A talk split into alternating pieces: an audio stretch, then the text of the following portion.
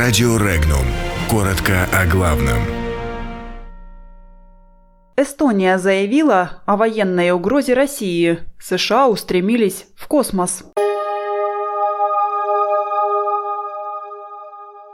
России не нужна военная база в Белоруссии. Большинство жителей России винят США в кризисе в Венесуэле. Эстония заявила о готовящейся войне со стороны России. США стремятся в космос. Долги по микрозаймам. Жители России поставили рекорд. России не нужно создание своей военной базы на территории Белоруссии. Такое заявление сделал посол России в Минске Михаил Бабич. Он отметил, что раньше его часто спрашивали об отношении России к тому, что Белоруссия отказывает ей в размещении военной базы.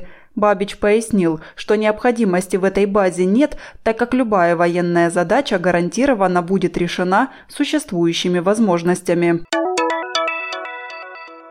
Информационное агентство «Регнум» проводит опрос своих читателей на предмет их отношения к событиям в Венесуэле и роли в них США, которые традиционно считают всю Латинскую Америку своим задним двором. Из более пяти тысяч опрошенных жителей России в курсе событий в Венесуэле большинство, при этом 60% возлагают ответственность за современный экономический кризис в стране на США. Это давление со стороны Соединенных Штатов возмущает почти 81% респондентов, однако четверть опрошенных все же видят в кризисе личную вину президента Николаса Мадуро. Россия сформировала новые маневровые полки по большей части на границе с Украиной, заявили в службе внешней разведки Эстонии. В прошлом году Россия якобы нарастила численность войск, сформировав семь новых полков, включая четыре танковых, которые размещены менее чем в 50 километрах от границы. Это показывает, что в приоритетном западном направлении российские вооруженные силы готовятся к возможной войне на широком фронте, сказано в сообщении.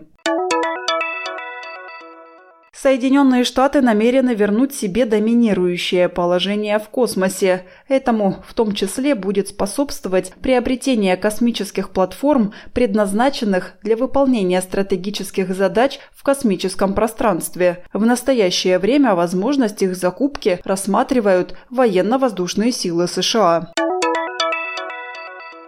Российские заемщики задолжали микрофинансовым организациям рекордные почти 40 миллиардов рублей. В прошлом году объем просроченной задолженности по микрозаймам вырос более чем на 14 миллиардов рублей. В январе текущего года долги подросли еще на 474 миллиона рублей. Возрастная группа, которой тяжелее всего платить по кредитам, заемщики 25-27 лет.